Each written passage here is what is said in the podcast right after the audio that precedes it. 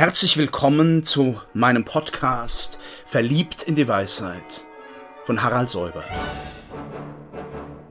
Sie hören heute einen Beitrag aus der Reihe Nachgedacht, eine kleine Geschichte des Denkens.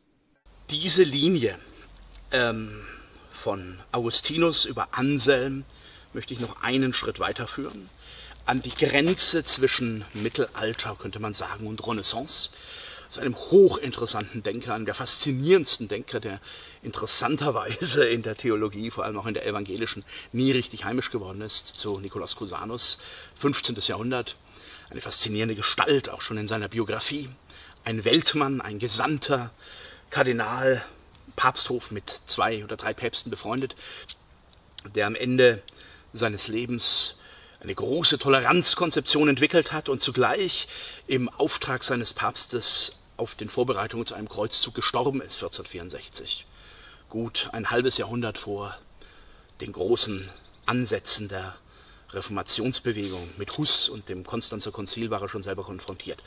Da gibt es viel davon zu erzählen. Ich habe auch selber ein kleines Buch geschrieben über Cusanus, äh, weil er äh, in der Auseinandersetzung mit dem Islam auch ähm, wunderbare Konzeption entwickelt hat. Aber mich interessiert hier in dieser Linie sein Gottesbegriff.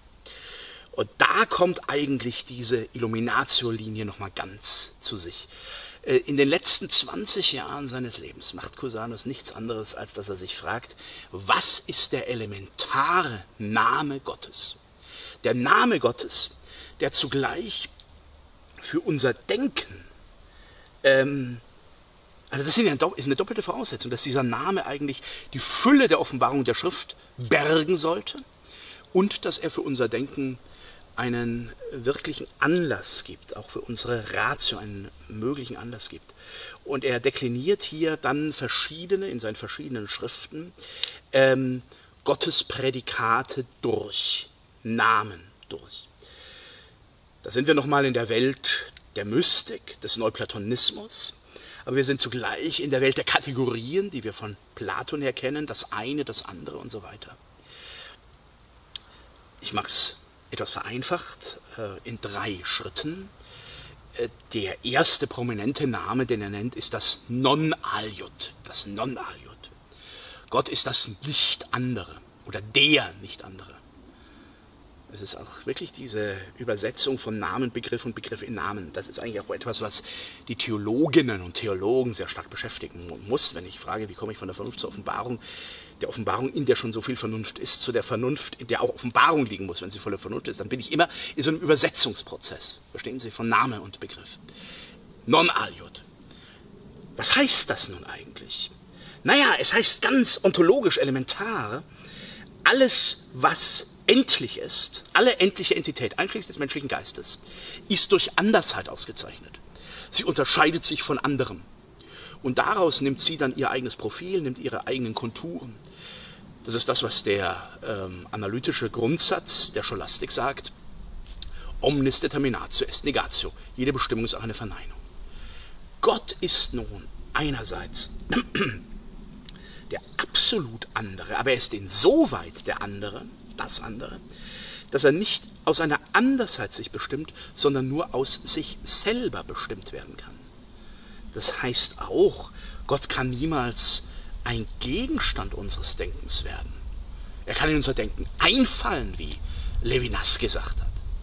Äh, oder er kann, um den ganz alten nochmal zu nehmen, berührt werden. Und wenn ich ihn berühre in Denken, dann erschüttert mich diese Berührung. Das ist Augustinus. Ich kann ihn nicht äh, umfassen, komprehendere, ich kann ihn nur attingere, nur berühren. Nämlich dies, dass er sich von aller Andersheit, von aller Bestimmtheit gegenüber anderem durch kategoriale Aussonderung, durch ein solches Netz unterscheidet. Nicht andere. Große Einsicht eigentlich. Und dann ist aber der Cusanus damit nicht zufrieden. Und er sagt, ja, wenn ich das aber so mache, zweiter Gottesname, dann bin ich noch nicht an dieser ersten absoluten Notwendigkeit. Ich bin dann immer noch in Unterscheidung. Also ich, ich setze eigentlich Identität, indem ich sage, Identität ist Indifferenz. Und dadurch nehme ich die Dinge der Welt zur Bestimmung dessen, was von diesen Dingen der Welt schlechterdings schlechthin unterschieden sein soll. Eigentlich ähm, eine Verlegenheitslösung. Gehen wir wirklich in diese Immanenz weiter und versuchen wir wirklich diesen Immanenzcharakter des Gottesbegriffsgedankens Namens zu fassen. Und dann sagt er, Gott ist das Können ist. Also nochmal ein Kunstname, Pos est. Auch das ist ein sehr weitreichender Gedanke. Er ist der Inbegriff dessen und er ist der Urheber dessen, was sein kann. Pos est. Posse. Möglichkeitsraum wird eröffnet und in ihm als Urheber ins Sein gerufen, was auch heißt, dass eigentlich alles Sein in ihm grundgelegt ist. Äh, da geht in diesen Cusanus-Gedanken äh, sehr viel von der mystischen Weisheit ein.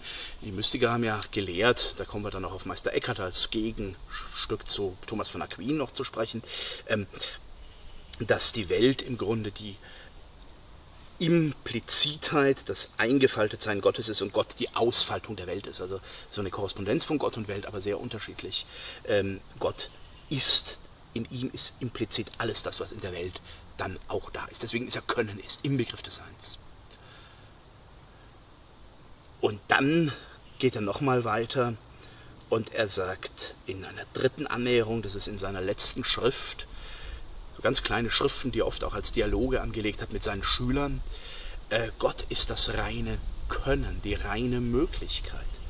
Denn wenn ich dieses Posse nochmal mit einem Esse äh, konjugiere, dann habe ich eigentlich äh, die Begrenzung nochmal drin, dass zwischen Gott und Sein eine Differenz liegen würde. Aber Gott und Sein, das ist eigentlich eine Identität, das ist die letzte Identität.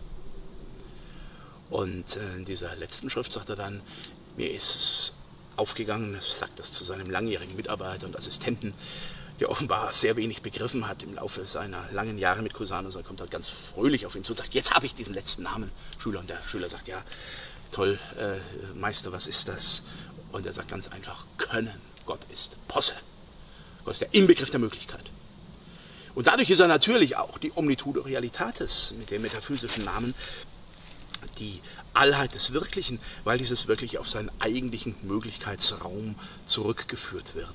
Das heißt also auch die Möglichkeit des Seins liegt in diesem Können. Ähm, mich hat es immer bewegt, dass Luther in seinen späten Predigten äh, sehr stark auf dieses Posse, er hat es dann deutsch ausgesprochen, meistens das Mögen, Möge, Mugge, es kann sein, äh, verwiesen hat, auf diese Schöpferkraft und damit auch auf diese Einheit im Möglichkeitsraum.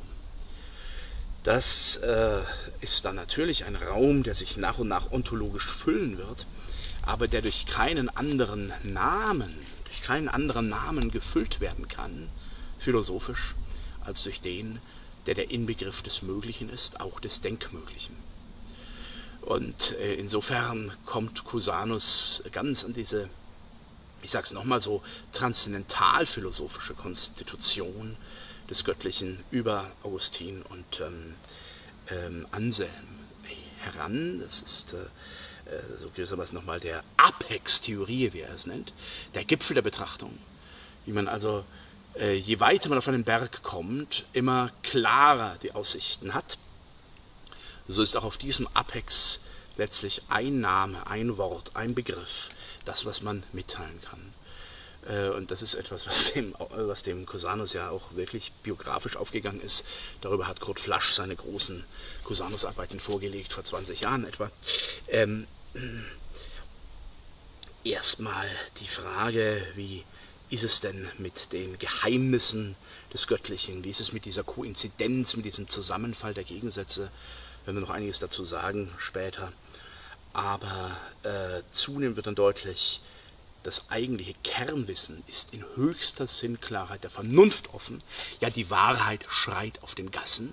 Die tiefste Einsicht ist nicht eine mystische Verborgenheit unter einem Schleier, sondern sie ist das unmittelbar Evidente. Das ist dann in, diesen, in diesem einfachen und zugleich höchst gehaltreichen Gottesnamen Posse ausgedrückt.